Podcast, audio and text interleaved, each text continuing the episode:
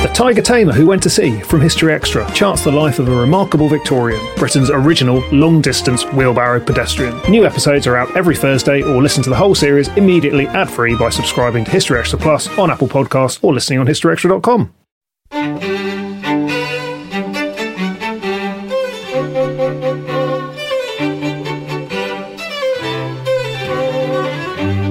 Hello and welcome to the History Extra podcast from BBC History Magazine and BBC History Revealed.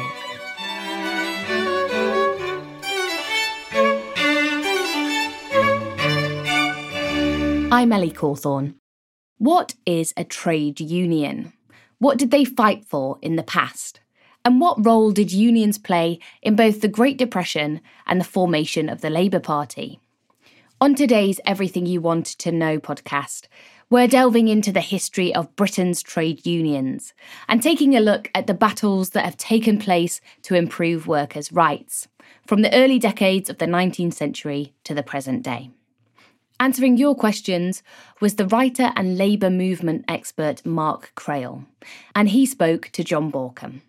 So, to kick us off, then, Mark, could you just start by telling us what a trade union actually is? What's the most basic definition? Sure. Well, there's lots of definitions. You know, if you look at different bits of legislation and so forth over the years, it changes. Um, the best definition, imperfect though it is, is probably the one drawn up by Sidney and Beatrice Webb in the 1890s. And they were the first serious historians of trade unionism. And what they said was that it was a continuous association of wage earners for the purpose of maintaining or improving the conditions of their employment. And if I can just briefly go through into some of those little bits very briefly, um, continuous association that's quite important. It's not a one-off campaign or something. It's an organization which exists over time. Uh, it's about wage earners. Um, so it's not sort of um, a, a, a, common interest thing between employers and employees. It's about the people who work for their wages. Um, and it's about maintaining or improving. So about defense as well as about um, getting more of what you've got and it's about conditions of employment. So, not just about pay, it's also about the sort of conditions you work in, the hours you work, and so forth. Fantastic. That's a great summary. And how did the trade union movement actually start?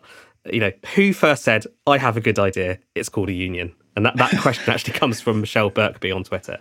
Fantastic. Well, wouldn't it be nice if there was this great aha moment, you know, this sort of light bulb thing, and someone said it, and that explains the next 200 years or so?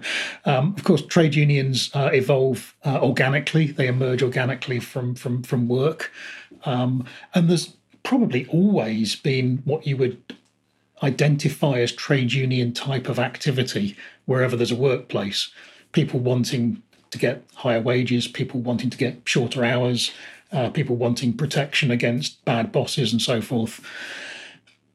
But in a period where you haven't really got the same sort of employment relationships as you have uh, from the 19th century onwards, that doesn't really work, doesn't evolve into uh, formal trade unions as such. It's just stuff that's going on in workplaces.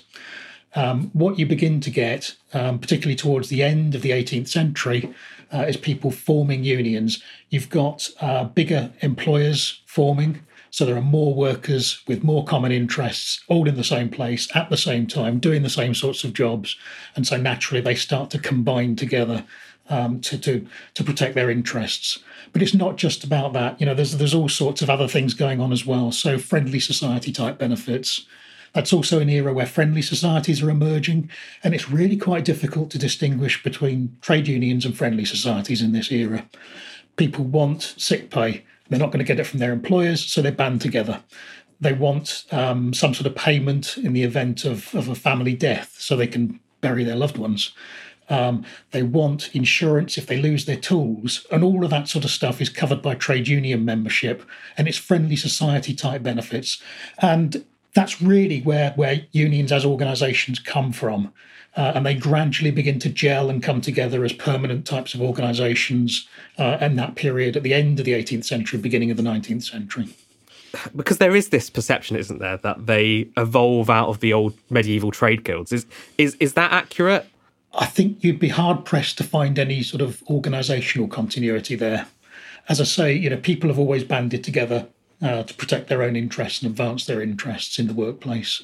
So, in that sense, there's a sort of common theme there. But guilds, of course, didn't just represent the workers. Guilds were about um, apprentices, they were about journeymen, they were about masters, uh, and you progressed through the guild uh, with every expectation that at the end of it, you would be an employer yourself. When you come to trade unions, it's a very different sort of thing. Your chances of, of, of starting off uh, sweeping the floor in a, in a mill and ending up being the mill owner um, are, are, pretty remote. Um, so, you know, the, the interests of those different groups don't coincide anymore. There was certainly a fashion among some of the craft trade unions in the early 19th century, mid 19th century, uh, people like the printers, the stonemasons, when they're looking to their own past, and they're sort of creating an almost mythological past for themselves, uh, in which, which you know, the Guild of Stonemasons or the Guild of Printers or so forth is their direct predecessor. But actually, organisationally, no, that's not the case. Kieran Constable on Instagram wants to know Do the Tolpuddle Martyrs deserve any credit for the foundation of trade unions? And as you answer this, Mark, it might be helpful just to explain who the Tolpuddle Martyrs were. Sure, they, of course they, they definitely deserve credit. They deserve um, a lot of credit for what they did, for what they stood up for, and so forth. They didn't form the first trade unions. They, you know, they were not the foundations of trade unionism. So the Tolpuddle Martyrs came together in sort of 1833 um, to protect their interests, to stop pay cuts uh, in the small farming community in Dorset in which they lived and worked. At that time, there was a big upsurge in trade unionism. There was something called the Grand National Consolidated Trade Union, uh, which is a fantastic name for an organisation, I think. Um, and that was led by Robert Owen, um, who's also known uh, for his role in, in the cooperative movement um, and, and other sort of um, utopian type developments. And you had over a million people in different industries come together to form all these small unions and get together and, and, and press to protect their interests and each other's interests as well.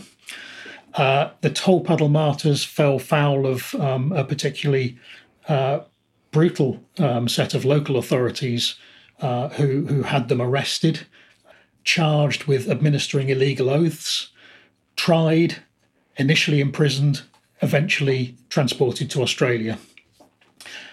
And really there is there is some view that actually they were picked on almost at random within this sort of Grand National Consolidated Trade Union um, as, as as a group uh, who would be uh, used as an example. So the full force of the law came down on them, um, and they suffered it uh, and went off to Australia. There was a huge campaign, huge campaign to get them back. Um, the Grand National itself um, collapsed due to all sorts of internal problems, mostly financial, lack of the ability to, to support each other in, in, in, across the country and so forth. Um, and also in the face of this this repression um, by the authorities who didn't want to see a huge trade union movement. Um, but there was an enormous campaign that that brought people together, uh, huge demonstrations in central London, for example, uh, and eventually. Uh, not immediately, but some years later, they were pardoned. Some of them made their way back to this country, others ended up in Canada. Um, but certainly that was a successful campaign to, to, to, save them from this sort of horrific transportation and imprisonment in, in Australia. Indeed. And around the same time, I mean, th- this is the, the, sort of height of the Industrial Revolution, isn't it? What about mill workers and factory workers? Are, are they part of the early trade union movement, or, or is it more an artisan concern? Well, they certainly are part of early trade unionism, um, and by that I mean before about 1850 onwards, 1860, but they're not a significant part of it. Um, in that sort of first half of the 19th century, really trade unionism, where it's strong, is about uh, craft workers, it's about engineers, it's about uh, carpenters and joiners, it's about masons, it's about printers, uh, because they're the people who have some sort of leverage, some strength if they stick together. Uh, you know, it's it's it's it's much easier if you have a couple of hundred mill hands go out on strike uh, to replace them uh, or to starve them into submission. Much more difficult to do that when you're looking at a small handful of highly skilled craftsmen um, who who can stand together, support each other, and can't be easily replaced. So yes, factory workers, mill workers, they are forming trade unions they haven't really got any industrial strength in that early trade union period. And just very briefly, as we're still in this sort of period, what was the relationship between Chartism and the trade union movement? So Chartism is is almost an umbrella movement. Um, you know, it has its clear set of objectives. It wants the right to vote. It wants the secret ballot. It wants equal electoral constituencies and so forth. And so a, there's a very clear set of demands there, which succeed in uniting people from a whole range of different perspectives. Uh, and trade unions are one of those perspectives. There are a number of trade unions that get quite actively involved in supporting Chartism particularly in Lancashire, uh, Yorkshire, uh, and actually some of the skilled workers in, in London um, and so forth supporting it. It's not something which is universally appealing to trade unions who see it as a, a, a side issue, as not their concern. Mm. What they're concerned is about the workplace and about improving life at work. Uh, or improving their pay and so forth. So they're not really that interested in becoming involved in political campaigns. That said, you know, even even there, where there's unions that aren't particularly involved, you still get a lot of people. The, the same people are involved in in, in both, right? Um, but don't necessarily see them as, as being in part of the same um, same struggle, same campaign. A popular internet search query is when were trade unions legalised in Britain? Right. It's more a gradual process than anything else. So there had always been combination acts attempting to restrict workers' rights to, to combine together into unions, all the way back to the Tudors. Um, they tended to be about particular industries. Right at the very end of the 18th century, so in 1799 and 1800, we get the Combination Acts passed, and those are much more comprehensive attempts to crack down on trade unions. They, in theory, they also stop employers combining, but when in any one factory you've got one employer and you know 100 or 200 workers, then it has much more impact stopping uh, em- employees combining than it doesn't stopping employees employers combining. Sorry. So those acts are in place for the next quarter of a century. Um, they're very little used, but they're there as a threat. They create um, what I think in, in, in, later times is called a hostile environment. Um, so they're there in the background. They're a concern for you if you're involved in trade union activity, and they make it difficult to combine. You can't properly hold union funds and so forth because of the risk involved.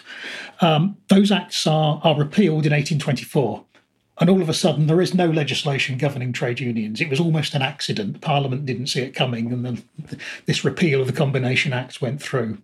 Uh, and you do get a big upsurge in, in, in trade unionism from then.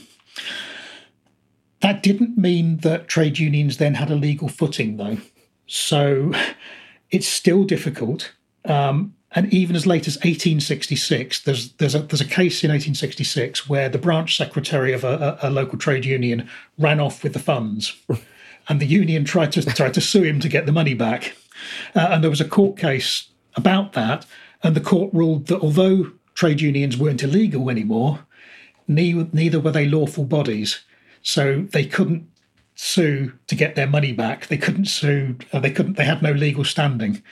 So they were in this really grey area where they weren't legal, they weren't illegal, uh, right. and that's you know that's that's forty years after the Combination Acts were repealed, uh, and that that that held until 1871 when they were put on some sort of legal footing. Brilliant, comprehensive answer. What were the first truly powerful trade unions? That's a question that has been asked by Max Quigley on Instagram. I think for that you're really looking at the middle of the 19th century. So as as Chartism goes into decline, uh, and that's at least in part because the economy has picked up. Um, so trade union trade unionism picks up, but you also get a new method of organisation. So previously, trade unions have been very localised. Even where you've got a national organisation, all the power, all the decision making, all the funds sit in local branches or area branches. Um, what you get in 1851 is the creation of the Amalgamated Society of Engineers. Uh, and this is a new model of unionism. It's much more centralised. Uh, decisions are taken by an elected national executive uh, and an appointed general secretary, uh, and they are able to move the money around to where it's needed. If you've got a strike in Sheffield, you can call on the union's funds from all over the country to support that strike going on in Sheffield. Um, where you've got Parliament considering legislation. It means you've got the resources to put together some sort of lobbying campaign to provide expert advice about trade unions and so forth. So it professionalizes trade unionism, centralizes trade unionism, and makes them much more influential uh, in, in government and around government. So really from that period on, you then get a number of other unions following that same same setup. So the Amalgamated Society of Carpenters and Joiners, for example, um, which is a, a, few years later, is another good example of that. They professionalise, they come together. It does tend to make them more moderate. Um, you don't get the industrial militancy that you had before, where it was all very visceral and face to face in in local disputes. But there are arguably lots of advantages to having that that new approach, and it really catches on, particularly among the craft and skilled unions. Indeed, and and when is the Trade Union Congress formed, or the TUC? TUC, yes, that's that's 1868. There had been a number of attempts to bring unions together in the past. They tended not to have any longevity, so you know, one-off conferences, um, one-off attempts to combine on on various issues. Uh, the TUC is the first time really that that a big swathe of trade unions come together to create a new central body, um, uh, almost a sort of parliament of trade unionism, where they can share interests, um, support each other, have a central lobbying body and so forth. So it's it's in some ways it's a sort of culmination of what happens when you start professionalizing and centralizing the individual unions they then come together on a central basis and start talking to each other and organising both industrially and politically, uh, which is quite important. Absolutely. And as we move into the late 19th century, this is a time when we start to see some sort of large scale disputes, don't we? Such as the Bryant and May match girl strike in 1888. Could you explain what it was, firstly, and then what sort of impact it had? Yeah, as you get to the end of the 1880s, trade unionism effectively expands rapidly into other areas. As we've been saying earlier on, trade unionism in most of the 19th century was really about craft unions, skilled unions.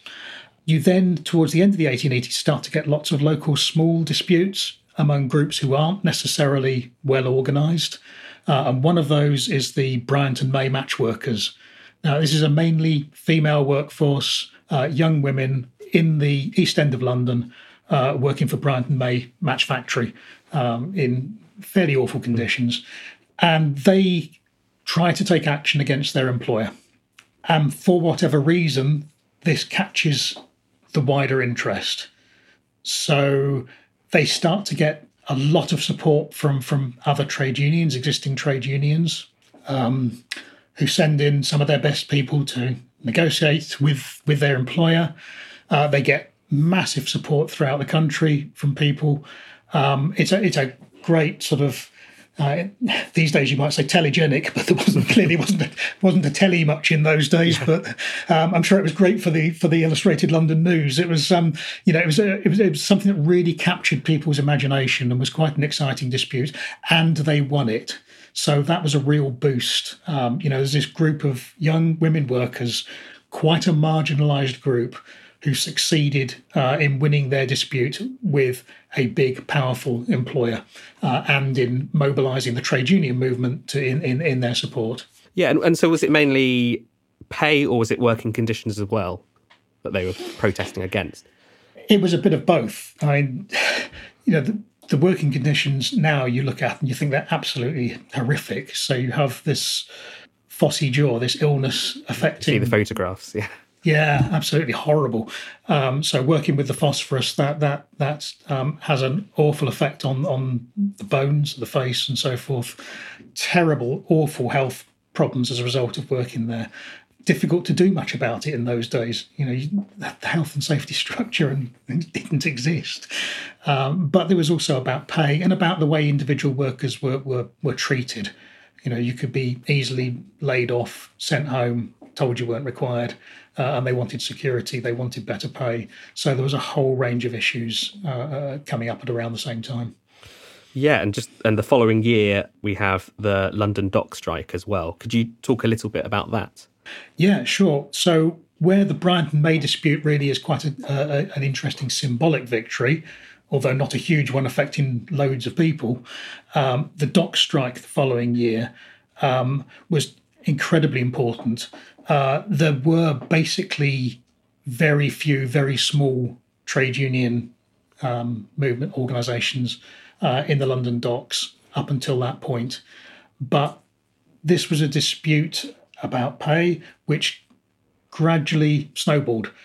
Um, and it involved thousands upon thousands of London dockers, brought the docks to a standstill, led to a big increase in the unions that were there.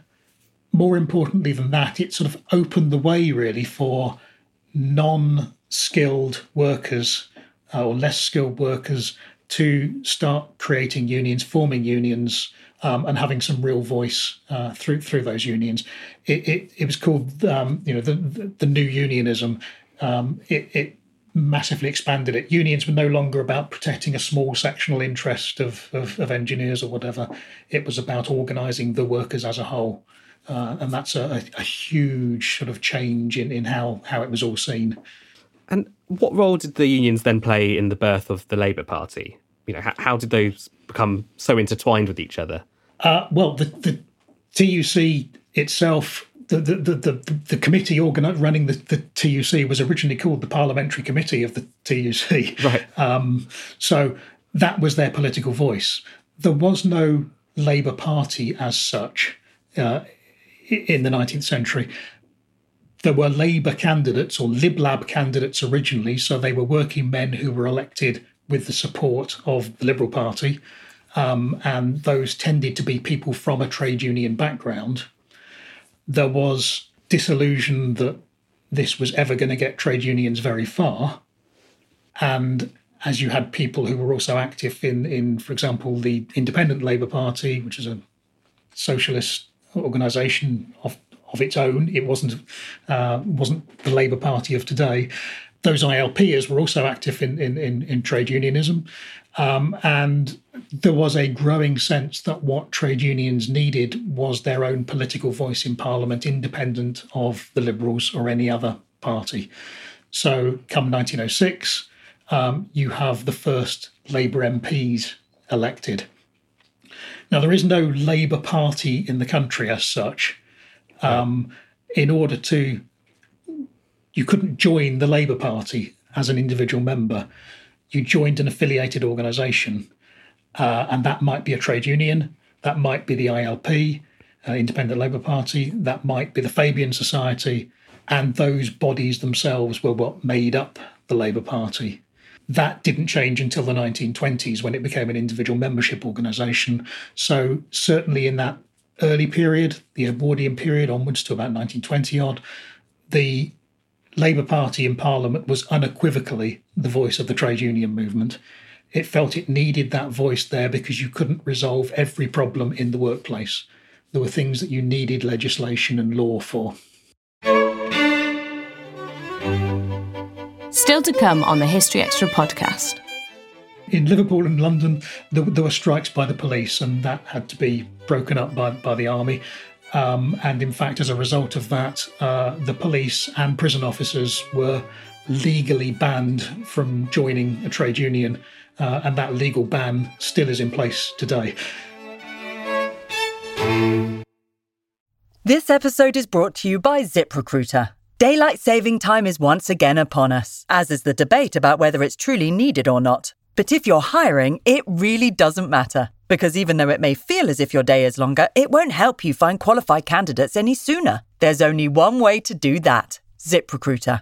Once you post your job, ZipRecruiter sends it to 100 plus job sites and then uses smart technology to find people with the skills and experience to match the position. So spring forward with ZipRecruiter. Four out of five employers get a quality candidate within the first day. Try it for free at ziprecruiter.com slash extra. That's ziprecruiter.com slash extra. Absolutely. I've got a question here from the history department at the College of Richard Collyer in Horsham. How many women were involved in the trade unions around this time? We've got figures going back to 1896, um, or the 1890s, certainly. So in 1896, there are 1.4 million men in trade unions and 142,000 women. So around a tenth of the number in trade unions are, are women. Although trade unionism then expands between then and the, the, the First World War, the proportion of men and women doesn't really change very much. It grows, a, the, the, the proportion of women grows a bit, but you know that one in 10 figure holds fairly well. When you get to the First World War, of course, what you see is a lot of men going off to fight and in the trenches, and their places in the workforce being taken by women. Uh, and so the, num- the proportion of women in trade unions actually rises quite quite markedly. It falls back after the First World War when women are pushed out of the workplace uh, and and stays fairly low uh, until till the Second World War. So in 1918, you had 1.2 million women in trade unions. It fell back below a million and didn't rise above a million again until 1939. Right. Uh, the, the really big permanent change uh, came in the Second World War. Um, and then you saw things like um, the, the, the Amalgamated Society of Engineers actually changed its rules to admit women for the first time. So that was a permanent change. As recently as 1968, I say recently, in historical terms perhaps, um, you're looking at seven and a half million men, less than two and a half million women. So it's improved since the since since the 1890s, but it's still a massive majority of, of, of um, men in the trade union movement. Um, that didn't reverse. It reversed in 2004. Right. For the first time ever in 2004, there were more women trade unionists than men. Uh, and in 2020, uh, that's still the case. That's stayed the same ever since. So 2.8 million men in 2020, 3.8 million women uh, in 2020. That's a, a you know a, huge change, but over a period of, of, of more than hundred years.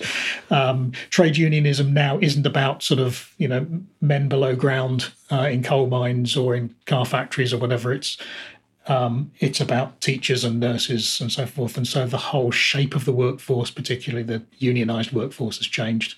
Fantastic. And and then so just going back then to the sort of Edwardian era and as you as you mentioned the Great War did the Great War galvanise the union movement at all? Uh, it did. There'd the been whole development of trade unionism before the war. So you had trade unionism going into new areas, even following on from the dock strike. So the dock strike didn't necessarily lead to a permanent um, presence for, for, for, trade unions among, among unskilled workers. It fell back a bit. But then from the from the 1890s, you start to see trade unionism encroaching on other areas you wouldn't have expected. So the Postmen's Union is formed in 1889, uh, the National Union of Shop Assistants in 1891, the Association of Women Clerks and Secretaries in 1903, and you start to see the growth of, of, of women's trade unionism there. In the final years before the First World War, there's a big upsurge in trade union militancy, in, in, in strikes, in the number of strikes uh, and disputes that are taking place. And that's been ascribed to, to various things, including a, a growing interest in what's called syndicalism, right. the idea that you that you push for power through workplace organisation rather than politics. You know, perhaps a bit of disillusionment that the creation of the Labour Party in 1906 hadn't overnight created a, a, a Labour working class government. So there's there's that element. There's various other things. At the end of the First World War, of course, you've had the had the, the, the Russian Revolution going on on the other side of the world. And to some extent, you know, that probably does galvanize some people in, in those early days. Uh, people are enthusiastic about that and they see it as, as uh, an advance for workers and a, a, sign that, that working people can can run their country, uh, run their workplaces and so forth. So it probably does enthuse people. But you've also got immense um, dislocation of industry. Uh, you know, people are coming back from the front wanting decent homes to live in, decent jobs to do, decent pay, uh, and they're not finding that. And so people are not very happy when they come back and find find this situation, and they're pressing for, for, for more. They want better. And of course, although the Russian Revolution doesn't necessarily have a direct impact here, what you have got is the creation of a communist party in this country for the first time, um, with this highly disciplined, um, dedicated, small group of, of politically motivated workers who uh, are in a position to influence how unions operate uh, and what unions do, and they they make the movement quite a bit more militant in in those years.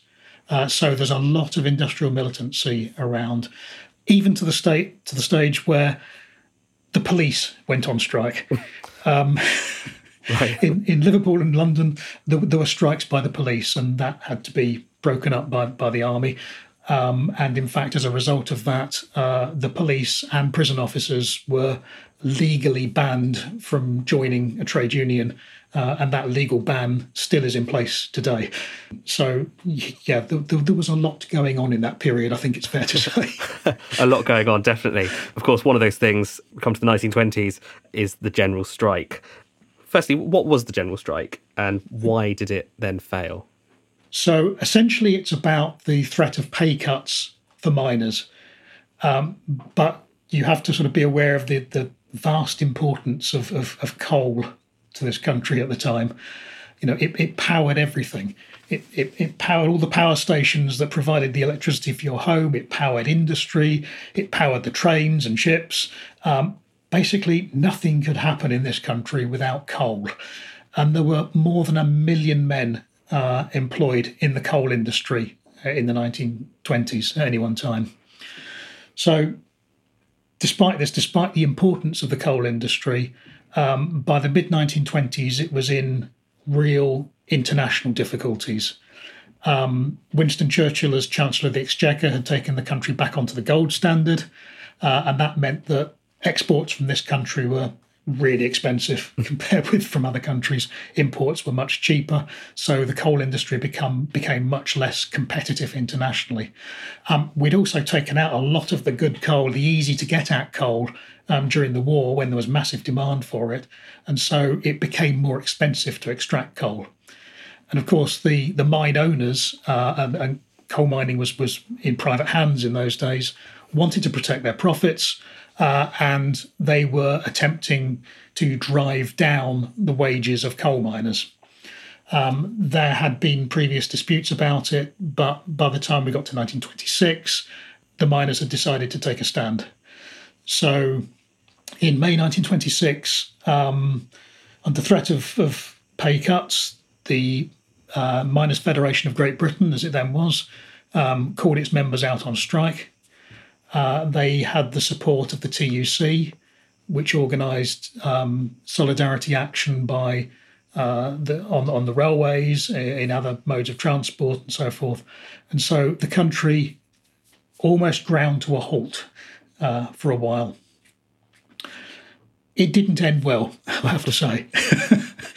the government was actually quite well prepared. There'd been a long lead up to this dispute. So there were lots of volunteers in place.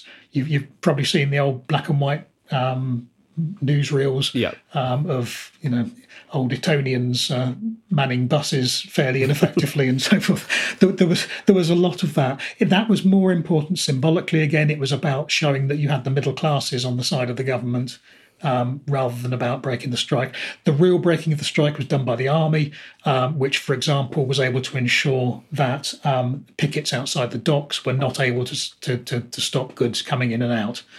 So the government had the upper hand. It was able to keep the economy running. Uh, there was also a propaganda battle going on. As the strike started, there were only two two newspapers publishing in this country. One published by the government, um, one published by the TUC. so there was very limited uh, ability to to work out, find out what was going on unless you were directly involved. The government, not unnaturally, cracked down on um, the paper available to the TUC to publish its own newspaper and things so forth. So it effectively had a, a, a quite a control over the information that went round. So if the government started saying, well, people are drifting back to work, the strike is failing, you had no other information to, to um, contradict that, uh, whether it was true or not. The strike lasted only nine days, at the end of which the TUC felt it could not go on. Some of that was due to um, a lack of support among among some of the, the, workers who were needed to support it if it was going to continue as a general strike. Um, some of it was a recognition that actually the government was pretty much in control still. And so the TUC attempted to find uh, a, a, settlement with, with the mine owners. Um, the settlement that was reached was not a great one. In fact, it was an awful one. Um, it was pretty much what the mine owners had proposed in the first place. Um, and so everyone went back to work except the miners who decided they were going to fight on. Uh, and they fought on throughout that summer and autumn. It had started in May, it dragged on to Christmas.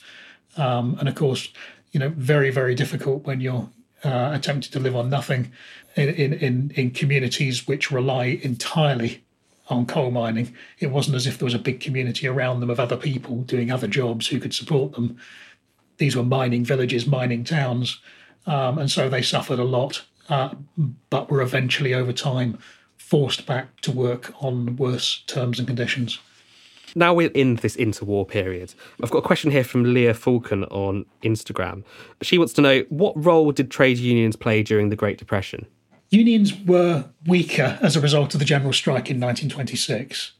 Um, and also, uh, a whole swathe of additional workers were, were banned from joining trade unions. So, civil servants uh, had to leave trade unions, for example. Um, so, unions were in a fairly weak position. Despite that, they remained pretty much as they had been um, in, in most industries. Um, and there's not really a whole lot going on. You know, they're licking their wounds, they're attempting to recover. In individual workplaces, there are disputes. There are no huge national strikes um, in that period, but neither are there, there sort of massive defeats. Uh, it, things go on on a surprisingly sort of stable level, really, in that sort of um, 1930s period. And of course, the economy starts to, to, to build up later on in the 1930s, particularly with rearmament and so forth. And that does create more jobs uh, and better pay and so forth. So, um, trade unions, I think probably the best you can say is that trade unions survived. Um, they were not in a terrible state throughout that, uh, but neither did they make huge gains or, or, or achieve very much. Right, okay. And you sort of briefly mentioned it earlier, but the Second World War then, what's the impact of that on the trade union movement? It's, it's huge, really. It's, again, it's another sea change in trade unionism. Um, with the coalition government, um, Ernie Bevin, who'd been General Secretary of the Transport and General Workers Union since the early 1920s when it was formed, Britain's biggest union, becomes Minister for Labour uh, with power to direct people into jobs and around the country and so forth. Huge power, more power than probably any minister has ever had before or since, uh, particularly over the economy. Um, and he was a trade unionist by by you know by inclination, by heart, by mind, by background. He was wholly a trade unionist. But what happened under him and during the war is that trade unions were effectively brought in to government, not running the country, but to be consulted to be asked their views uh, to help organise how the economy should should should run, how industries should should should operate, and so forth. And so they started to be heard. They were they had a voice um, right at the heart of government, and that persists. Whether that's because just because there was a Labour government after the war, or whether you would have had that that sort of more corporatist approach anyway, regardless of who won the election, you know, that's a that's a moot point. But trade unions continue to be involved. There's a tripartite approach to running the country um, involving employers, government, and trade unions. And that persists really all the way through the 50s, the 60s, and only begins to fall apart at the end of the of the 1970s. Yeah. So big change. Yeah, as, as I mean, as you say there, Attlee's Labour government was elected in 1945, and yeah, it, you would say then it, it becomes part of the establishment then much more so. Yet very much, you know, there's there's never a possibility again until you get to the 70s of there being a general strike, for example. Um, it's just just unimaginable that there would have been a general strike in the 50s or the 60s. Um, it's only when the world economy uh, goes badly wrong in the 70s that, that things become more confrontational um, again, and there are there are more issues that at stake. So how do things start to unravel then? Probably with rising oil prices. You know, you get, you get to the 70s, you get inflation, uh, you get stagnation in, in the economy. We've had a lack of investment in infrastructure uh, for, for since the Second World War, effectively. Uh, we've still been paying off the Second World War. So uh, by the time you get to the 70s, the British economy really um, is not in a good state. It's it's it's held together by sort of string and chewing gum. And of course, as you start to look at wages, well, wages fall behind. So in 1971, for example, you have uh, miners going on strike again for uh, because their wages have fallen behind those of other skilled workers. And no sooner have they won that dispute and gone back to work than inflation at sort of 20 odd percent, 20 plus percent, um, has meant that people are, are, now worse off again. So, you know, it's a very difficult situation to be in uh, where your wages are constantly being being overtaken by prices. Um, and that right, there, there is a rise in militancy as a result of that. You've also got people being brought in who want to restructure some of the industries. If you look particularly at, for example, British Leyland, which was almost a byword for for, for industrial um, disputes in the in the seventies. What's happening there is you've got a new uh, generation of managers being brought in to restructure uh, that company and that industry, and that's a really painful process if you're the person being restructured.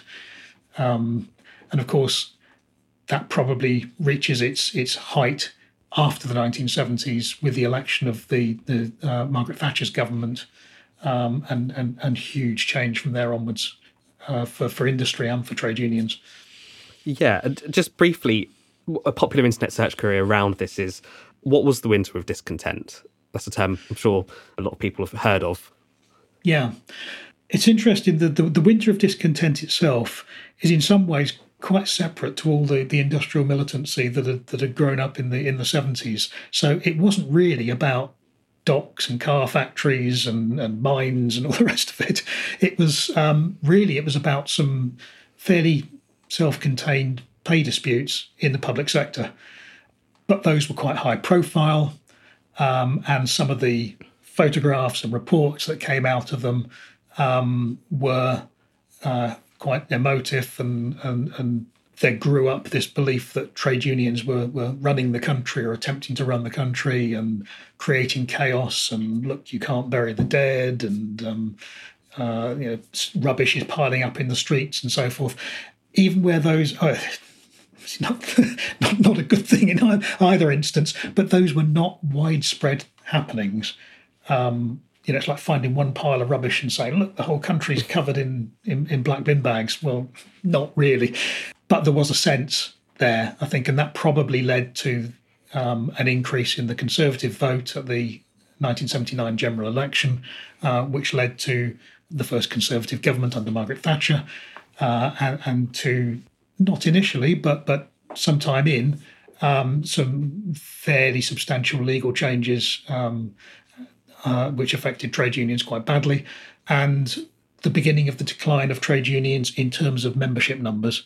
So membership had peaked around 13 million in 1979, uh, and from there on in, it went into a fairly steep decline. Indeed. And another key question here is how did Thatcher break the unions? There were a whole range of, of, of things going on. So there were a whole range series of, of acts of parliament which made it more difficult to um, go out on strike.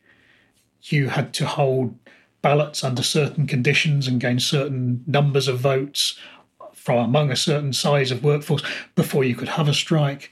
Solidarity action was effectively banned. So you couldn't, if, if, if, your mates in that industry were out on strike, you couldn't go out on strike in support of them because you didn't have a dispute with your employer. Your dispute was with someone else's employer, so that wasn't was no longer seen as a legitimate thing to do. Um, the number of pickets was restricted to six. So there were a whole range of things that made it quite difficult for trade unions to conduct their that sort of business. But also, of course, trade unions began to be excluded from um, government, from consultative uh, processes. Um, government really no longer cared what trade unions thought about where you know unemployment benefits should be or how it should be paid, for example. Um, so they, they were excluded. They lost that influence. But it wasn't purely that sort of political thing. there was lots going on economically as well. Uh, so you see the the the decline of, of lots of industries in this country in the 1970s, which had been strongholds of trade unionism. Shipbuilding disappears, uh, the car industry um, becomes a, a, shadow of its former self. We see the uh, miners' strike of 1984, which um, you know decimates the coal industry, for example, and that had been a power, you know, real powerhouse for trade unionism. So it's not just that people no longer want to be in trade unions; it's the jobs that were previously unionized no longer exist. In fact, the industries no longer exist, and so you know, in, employment starts to build up in other areas, of course, but those were not areas where trade unions were already established and uh, and in place and, and and could do something much for their members. Yeah, looking back at the mid 1980s, I suppose it's synonymous with images of the miners' strike, isn't it? It is. So the miners' strike of '84 was was was again was a defensive thing. 1926 had been defensive and they lost. 1971, 73, 74 that was about improving pay and conditions. Miners were on the offensive and they won. You get through to the 1980s with the Thatcher government in power. They didn't want a repeat of what had happened to Ted Heath's government in the 70s. And so they prepared, they stockpiled coal. Um, they ensured that coal could be imported from other countries. So they were well prepared for a dispute. This dispute didn't start about pay, uh, was never about pay, it was about job security.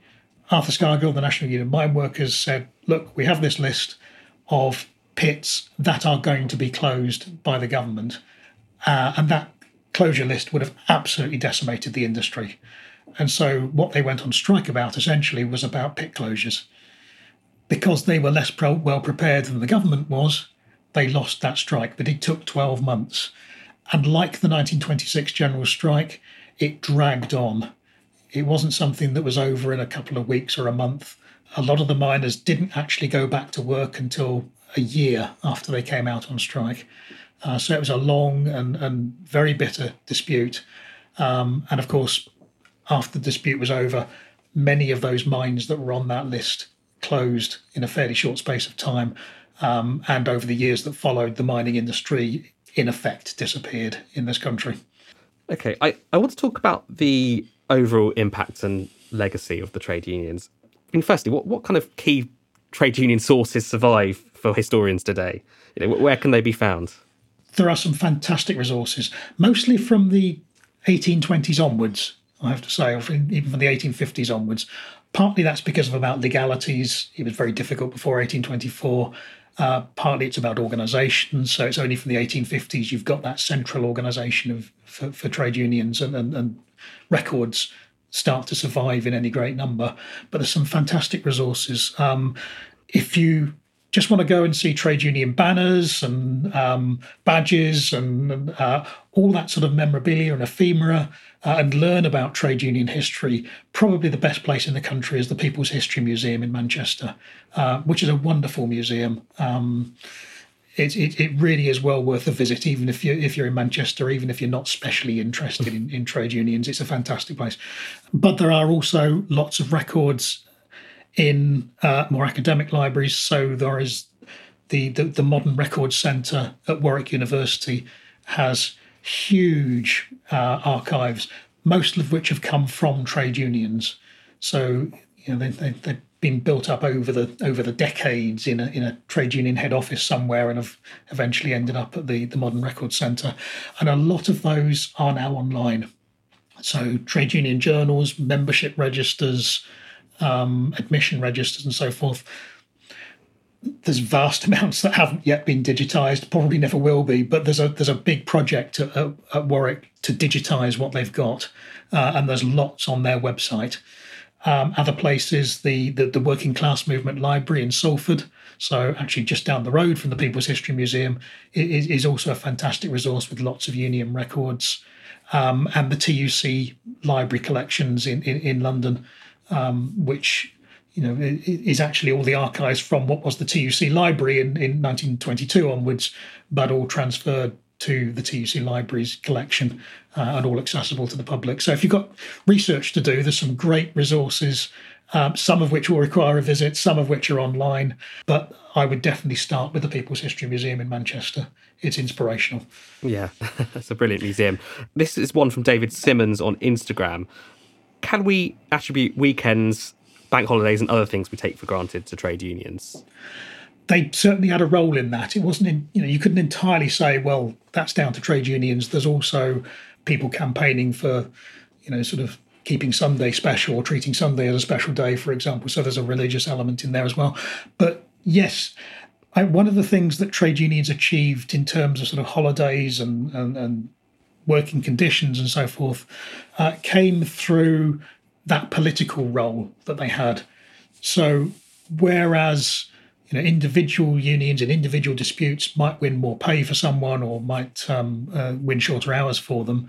It's only by generalising that by political means um, that they've been able to sort of make that really big impact.